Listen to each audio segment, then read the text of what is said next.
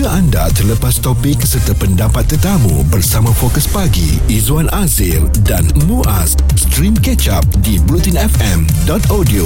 Dah semakin menghampiri kita, jawapan kepada tarikh pilihan raya itu insyaAllah akan kita perolehi pada 20 Oktober ini apabila SPR akan bermesyuarat, dan ini bermakna kita bersiap sedialah untuk memilih calon mana yang akan menjaga kawasan parlimen kita. Cuma bila sebut mengenai calon yang bersesuaian ini, Izwan, dulu ada yang mengatakan kalau terlampau muda pun belum ada pengalaman untuk menjaga sesuatu kawasan. Tapi bagaimana pula had umur yang maksudnya paling tinggi ataupun paling tua yang boleh dipilih? Adakah mereka ni boleh dibawa sehingga selagi dia larat ataupun kena ada tempoh tertentu? Menurut rakan kita ni, saudara Mujibu Abdul Muiz yang selalu kita hubungi, beliau dari Universiti Teknologi Mara, katanya perlu ada had umur maksimum dan pemeriksaan kesihatan. Itu antara kriteria utama dalam pendaftaran calon pilihan raya bagi pilihan raya akan datang ini. Had umur calon perlu ditetapkan pada 60 tahun sahaja. Selain mereka perlu buat medical check up untuk mengelakkan perkara luar jangka berlaku yang boleh mengakibatkan pilihan raya kecil terpaksa diadakan. Tetapi dia mengakui cadangan ini sukar dilaksanakan kerana ia di luar bidang kuasa SPR selain faktor parti politik yang berkuasa menentukan calon mengikut kehendak dan keperluan parti.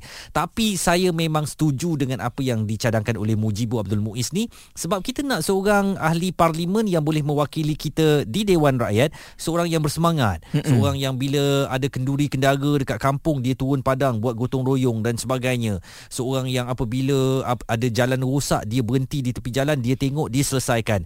Kalau seorang itu dah berusia, dah berumur, dia tak boleh lakukan kerja berkenaan, dia tak boleh hadir ke kenduri kendara untuk menolong dan rewang sebagai contoh. Bagaimana agaknya kita nak bermesra dengan ahli parlimen kita ini, seorang yang kita pilih dan seorang yang kita letakkan, berikan kepercayaan untuk mewakili kita selama 5 tahun. Waktu dah berubah, zaman juga terus dah berubah, kerana mungkin dulu mereka yang mempunyai pengalaman dalam politik ini akan dipilih lah untuk mewakili kawasan parlimen tu. Tapi dalam keadaan sekarang ini kita tak nak lah ada seseorang individu ataupun individu-individu ini dikatakan hanya nampak muka setiap 5 tahun sekali. Kan sayang begitu, sebab semuanya terpulang kepada kita-kita yang memilih. Dan sekarang rakyat Malaysia ni lebih caknak lah. Sekali mereka pilih, apabila ditipu mereka tak akan pilih lagi. Dia tak macam dulu kan. Betul, kita bukanlah nak menghadkan sesiapa untuk bertanding dalam pilihan raya umum akan datang ini, tetapi sebenarnya faktor kesihatan itu amat penting, kerana ada satu kali itu beberapa kali pilihan raya kecil terpaksa diadakan akibat kematian penyandang, dan ini boleh menyebabkan itulah tadi, kalau ada kematian ataupun mereka tak mampu lagi menyumbang dan sebagainya, terpaksa diadakan pilihan raya kecil, dan pilihan raya kecil yang diadakan itu akan menelan kos. Ini pastinya renyah untuk dihadapi oleh rakyat. Kalau boleh kita nak pilih sekali untuk 5 tahun itu cukuplah, dia berkhidmat bagi 5 tahun itu dan tak ada halangan-halangan ataupun masalah yang berlaku along the way sebelum parlimen dibubarkan berikutnya. Izwan Azir dan Muaz di Catch Up Politin FM. Kita memperkatakan tentang perlu ada penambahbaikan dalam kriteria calon PRU15.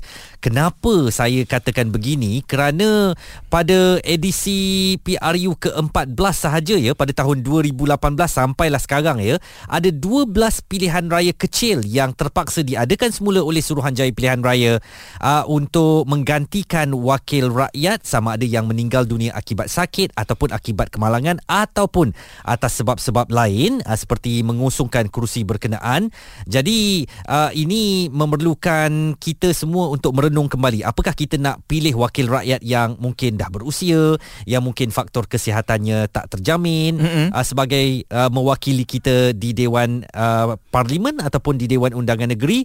Pastinya kita tak mahukan calon-calon begitu, sebab kita nak wakil rakyat kita seorang yang bersemangat, seorang yang sentiasa mendampingi rakyat. Dan cadangan ini telah pun diutarakan oleh Mujibu Abdul Muiz dari UiTM. Katanya kalau had umur ini diberikan ataupun ditetapkan, ianya akan memberikan impak yang lebih besar, sebab kita tahu seusia 18 tahun kita dah boleh jadi calon, tapi maksimumnya tak ada. Jadi selagi kita ada minat dan juga ada penyokong-penyokong, kita boleh mencalonkan diri kita lah. Cuma itulah persoalannya nanti bila sampai satu tahap, mungkin kita kita dah nak nampak wajah dia datang di kenduri kendara ataupun dalam program tu susah oleh kerana faktor umur. Saya mengintai kepada laman Suruhanjaya Pilihan Raya SPR di spr.gov.my.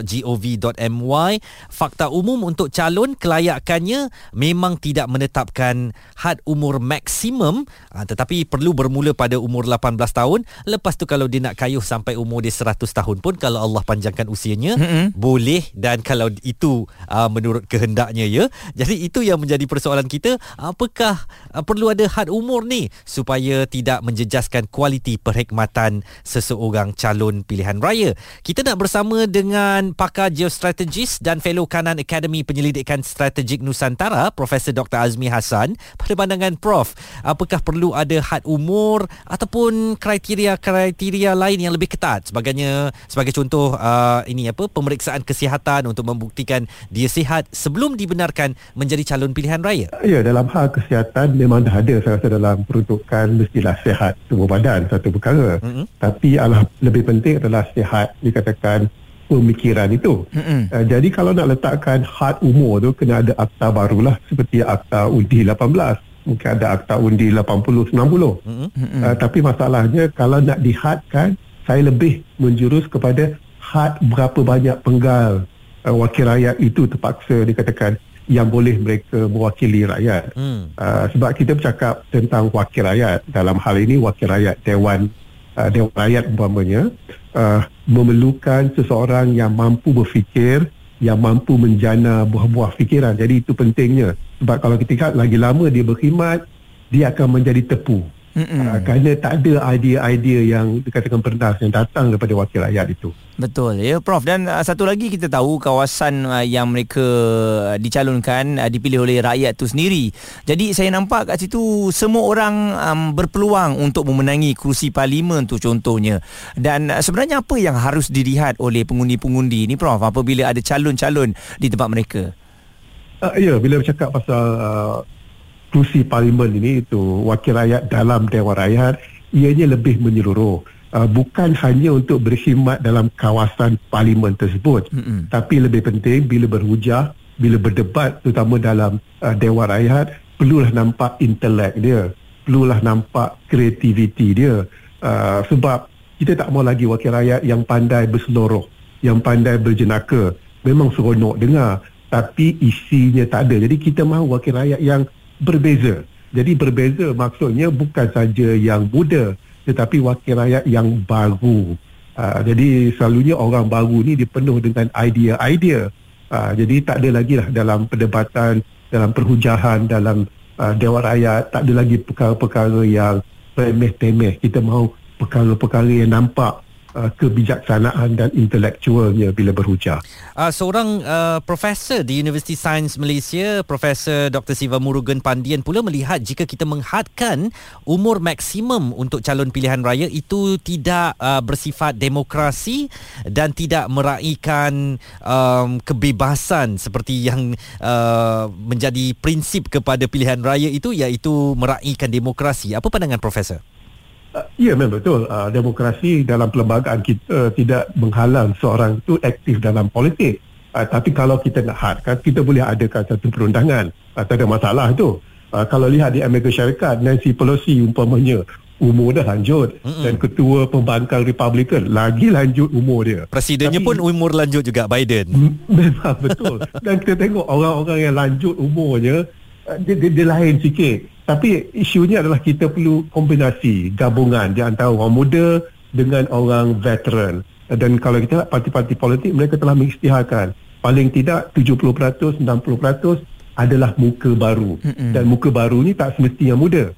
Dia boleh juga orang lama. Tapi jarang, dia tidak pernah tercebur dalam wakil rakyat. Jadi itu yang diperlukan dalam kriteria wakil rakyat sekarang ni. Dan Prof, sekarang ni kalau kita tahu wakil-wakil rakyat ni, mereka ni ada pengalaman, mempunyai pengaruh yang besar. Jadi sebab tu mereka mempunyai staf ataupun orang di bawahnya untuk menguruskan kawasan parlimen tu. Tapi ada juga penyokong-penyokong ataupun pengundi ni katanya tak boleh, saya nak tengok ahli parlimen yang saya pilih, saya tak nak orang yang dihantar tu untuk jaga kawasan kami. Jadi pandangan Prof bagaimana? Ya, betul tu Muaz. Memang betul, pengundi mahu melihat wakil mereka turun ke padang. Tapi ini pun satu hal lah, pengundi. Wakil rakyat itu seorang saja. Untuk menjaga 60-70 ribu pengundi itu bukan satu perkara yang mudah. Tapi yang paling penting adalah pengundi mesti mendesak supaya wakil rakyat mereka menjaga ataupun menghebahkan isu-isu yang dikatakan isu yang berat. Pada pasti satu perkara, Muaz, tengok dalam hal ini isu alam sekitar tidak pernah dicakap oleh wakil rakyat ataupun jarang dicakap oleh wakil rakyat kerana pengundi kita tidak pernah mendesak wakil rakyat bercakap tentang hal itu. Bila ada banjir sana, banjir sini, baru kita bercakap. Jadi salahnya juga kita juga sendiri, Muaz, bahawa kita tidak mahu memiliki ataupun mendesak wakil rakyat itu bercakap satu isu-isu yang dikatakan kritikal dan sukar untuk bercakap. Jadi bukan salah wakil rakyat juga. Saya juga meletakkan salahnya kepada diri kita sebagai pengundi di kawasan wakil rakyat itu. Profesor, apakah Prof melihat apabila seseorang calon ini sering dicalonkan untuk kawasan parlimen tertentu dan apakah pengalamannya yang begitu lama berada di kerusi parlimen berkenaan ini boleh membantu rakyat ataupun sewajarnya beliau beri peluang kepada calon lain untuk menerajui kawasan berkenaan? Ya, Izwan, saya lebih menjurus kepada kalau terlampau lama dia akan menjadi tepung dan dia akan menjadi apa dikatakan overconfident. Maksudnya apa yang dibuat semua betul. Dalam hal ini kita lihat ramai wakil rakyat macam tu. Tapi mereka di bawah, mereka amat berpengaruh kerana mereka dah lama di kawasan itu. Jadi sukar bagi mereka untuk menukar wakil-wakil rakyat ini. Ada yang sampai 4 penggal, 5 penggal pun ada. Jadi untuk menukar mereka dengan calon baru tu perlu mendapat persetujuan dan belas ehsan wakil rakyat tersebut. Jadi ini yang menjadi sukar kerana itu adalah dikatakan sistem politik kita. Bukan saja kita, tapi di negara maju pun ramai yang macam tu. Orang yang otai-otai ni ataupun dikatakan warlords ni memang sukar untuk diganti kerana mereka, pengaruh mereka, pengalaman mereka begitu hebat sekali. Profesor Dr. Azmi Hasan, pakar geostrategis dan fellow kanan Akademi Penyelidikan Strategik Nusantara memberikan pandangan tentang perlunya ada penambahbaikan dalam kriteria calon pilihan raya umum ke-15 kelak. Stream Catch Up Bulletin FM bersama Fokus Pagi, Izwan Azir dan Muaz di bulletinfm.audio. Untuk anda mengenai cadangan yang telah pun dikemukakan agar calon yang akan diberikan mandat ini untuk ahli parlimen masing-masing kena ada had umur maksimumnya adalah 60. Tapi bila sebut mengenai 60 ni, Izwan, saya rasa macam terlalu awal. Sebab 60 ni ramai di antara kita insyaAllah kuat dan juga sihat. Dan satu lagi yang susah untuk kita dapat adalah mempunyai pengalaman dan juga pengaruh yang besar. 60 tu pada pandangan awak lah ya. Saya rasa 60 tu terlalu awal lagi. Orang baru enjin nak panas dan banyak dia nak lakukan lagi. Mungkin tak sesuai untuk hadkan sehingga 60 tahun.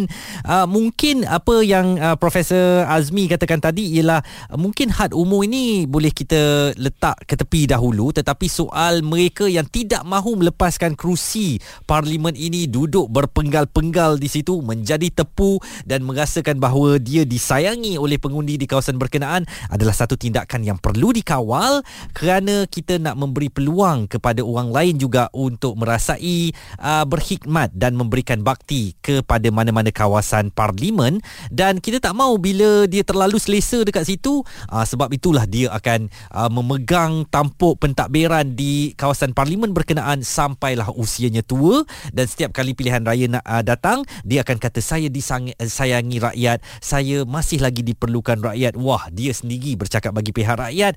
Jadi akhirnya dia meminta parti untuk mencalonkan dirinya di kawasan berkenaan. Saya juga melihat ada setengah kawasan ni mereka main sentimen-sentimen yang mudah, Izwan, menjaga kebajikan, menyediakan facilities yang di sana saja mahukan. Mungkin kalau kita lihat contohnya seperti ATM machine yang perlu ada di setiap kawasan ini, dibagi kawasan-kawasan bandar, benda tu nampak remeh, betul tapi di kawasan-kawasan yang tak ada banyak, bila diadakan banyak, mereka merasakan bahawa wow, ahli parlimen ni telah membawa sesuatu di kawasan saya, jadi saya merasakan bahawa ini yang kita mahukan, next kita pilih dia lagi. Sebab tu saya rasakan setiap parlimen ini memang caranya berbeza dan memang kita tak terkejutlah kalau ada calon yang pegang beberapa penggal ini masih terus disayangi. Dan itulah ya, kita jangan salahkan ahli parlimen atau mereka yang terus nak berkuasa di sesuatu kawasan parlimen itu.